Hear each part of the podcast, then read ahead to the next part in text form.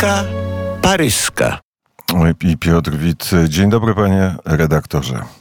E, Witam pana, panie prezesie i witam wszystkich państwa. I od razu państwu powiem, że Francja ma także swoją trzecią drogę, a nawet jeśli jej nie ma na razie, to ma mieć.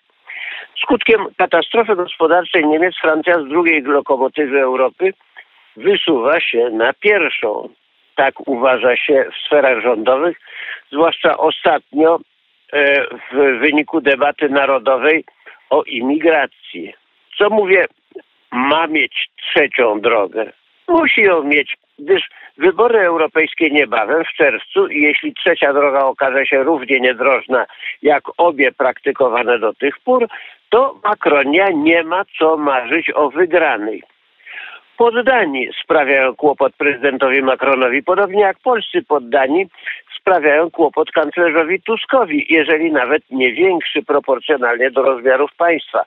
Kłopot Tuska to 7 milionów wyborców, którzy po sześciu tygodniach jego rządów może zbliżyć się nawet do 10, podczas gdy kłopot Macrona wyraża się liczbą 17-18 milionów proporcjonalnie do rosnącej wciąż popularności partii Le Pen Rassemblement National. Marina Le Pen według ostatnich sondaży podbiła serca i umysły 33% wyborców. Wszystko, co przedsiębrano przeciwko niej, okazało się niewystarczające. Argumenty albo się zużyły, albo się skompromitowały. Tak czy owak, obydwa kierunki natarcia musiano z konieczności poniechać.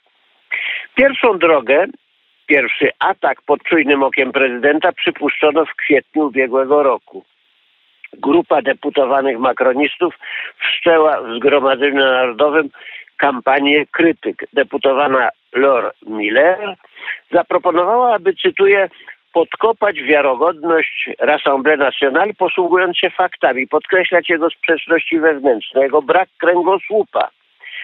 Przemyślna strategia jest znana nie od dziś, była wypróbowana już za pierwszego mandatu prezydenta i obróciła się przeciwko niemu. Funkcjonowała tak dobrze, że spowodowała wzrost ilości deputowanych Mariny Le Pen z 8 do 89.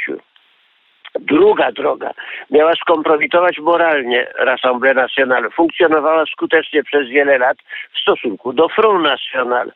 Jean-Marie Le Pen, żywiołowy antykomunista, był demonizowany. Rządzący socjalokomuniści nie pomijali najmniejszej okazji, aby oskarżyć go o faszyzm. Co w tym galimatiasie pojęciowym miało oznaczać spadkobiercę hitleryzmu. Mówię o Galimatiasie, gdy rządzący francjosocjaliści nie mogli otwarcie przyznać, że hitleryzm to także był socjalizm, tyle że narodowy nacjonalsocjalizmus, czyli nazizm pod czerwonymi sztandarami. Socjaliści francuscy nie zauważyli, że kolor brunatny koszul to także czerwień w najwyższym stopniu stężenia. Bretończyka Le Pena, fanatycznego patriotę, co mówię nacjonalistę francuskiego, bezczelnie oskarżano o sprzyjanie Niemcom i byli tacy, co w to wierzyli, najczęściej ze strachu przed opinią. W amalgamacie fałszywych przesłanek miał kompromitować Le Pena jego rzekomy antysemityzm, który przez nowe prawodawstwo francuskie jest karany więzieniem, gdyż kto mówi hitleryzm, mówi antysemityzm. Nawet obecność Żydów w kierownictwie Front National nie mogła go uchronić od oskarżeń. Wystarczyło, że wyraził się krytycznie o piosenkarzu, żeby wywołać atak. Skądżeż ja mogłem wiedzieć, że Patryk Bruel z takim francuskim nazwiskiem jest Żydem, bronił się atakowany. Bruel, Żyd algierski, nazywał się przedtem Benguigui. No dobrze, Bruelem zajmiemy się w następnej kolejności. Zgodził się wreszcie pojednawczo Le Pen i natychmiast został oskarżony o chęć wrzucenia Bruela Benguigui do pieca krematoryjnego.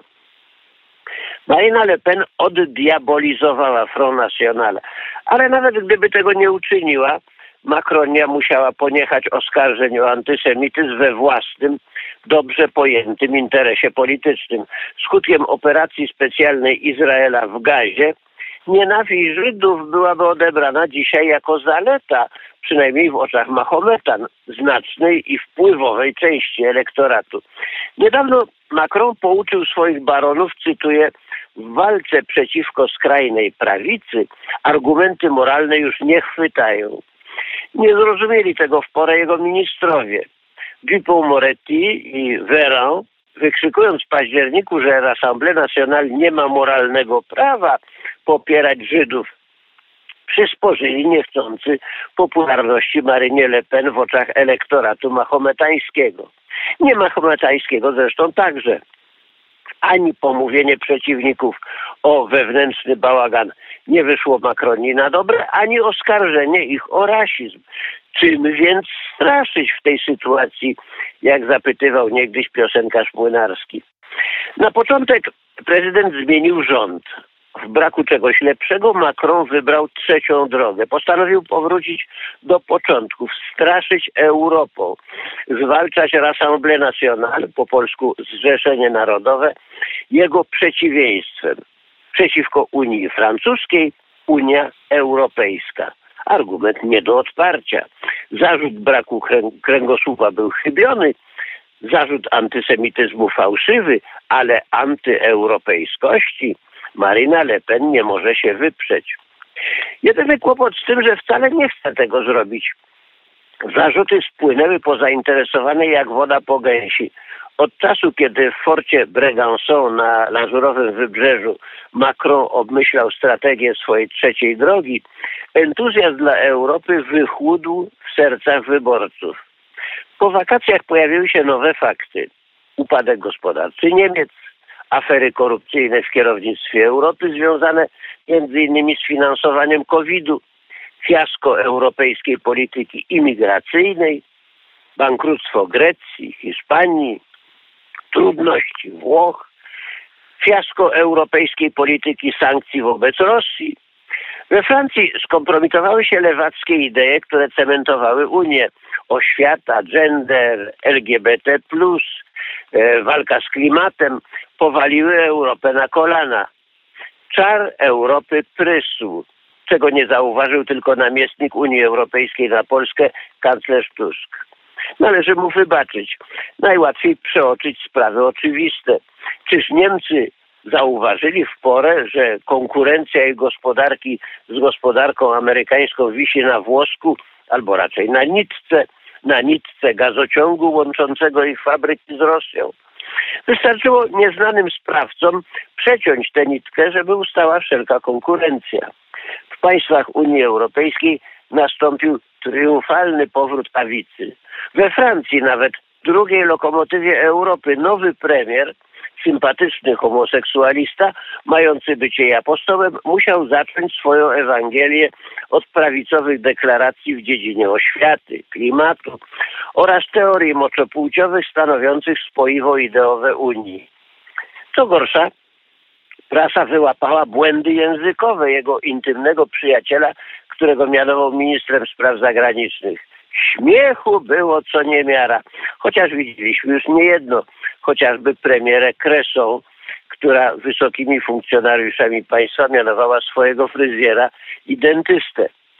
Tak czy owak, Bruksela jawi się obecnie wyborcom jako wyspa lewactwa na prawicowym morzu Europy, a Polska pod nowymi rządami jako jej przedstawicielstwo na kontynencie. Polscy frajerzy, którzy nabrali się na trzecią drogę kanclerza Tuska, podpisali weksel in blanco do oprotestowania nie wcześniej jak za cztery lata. I teraz, po sześciu zaledwie tygodniach rządów, bystrzejsi już żałują, widząc, że jego trzecia droga prowadzi donikąd i nazywają kanclerza półtuskiem. E, to był Piotr Wita. Specjalne wydanie Kroniki Paryskiej jutro, więc nie muszą Państwo cały tydzień e, czekać na redaktora Piotra e, Wita.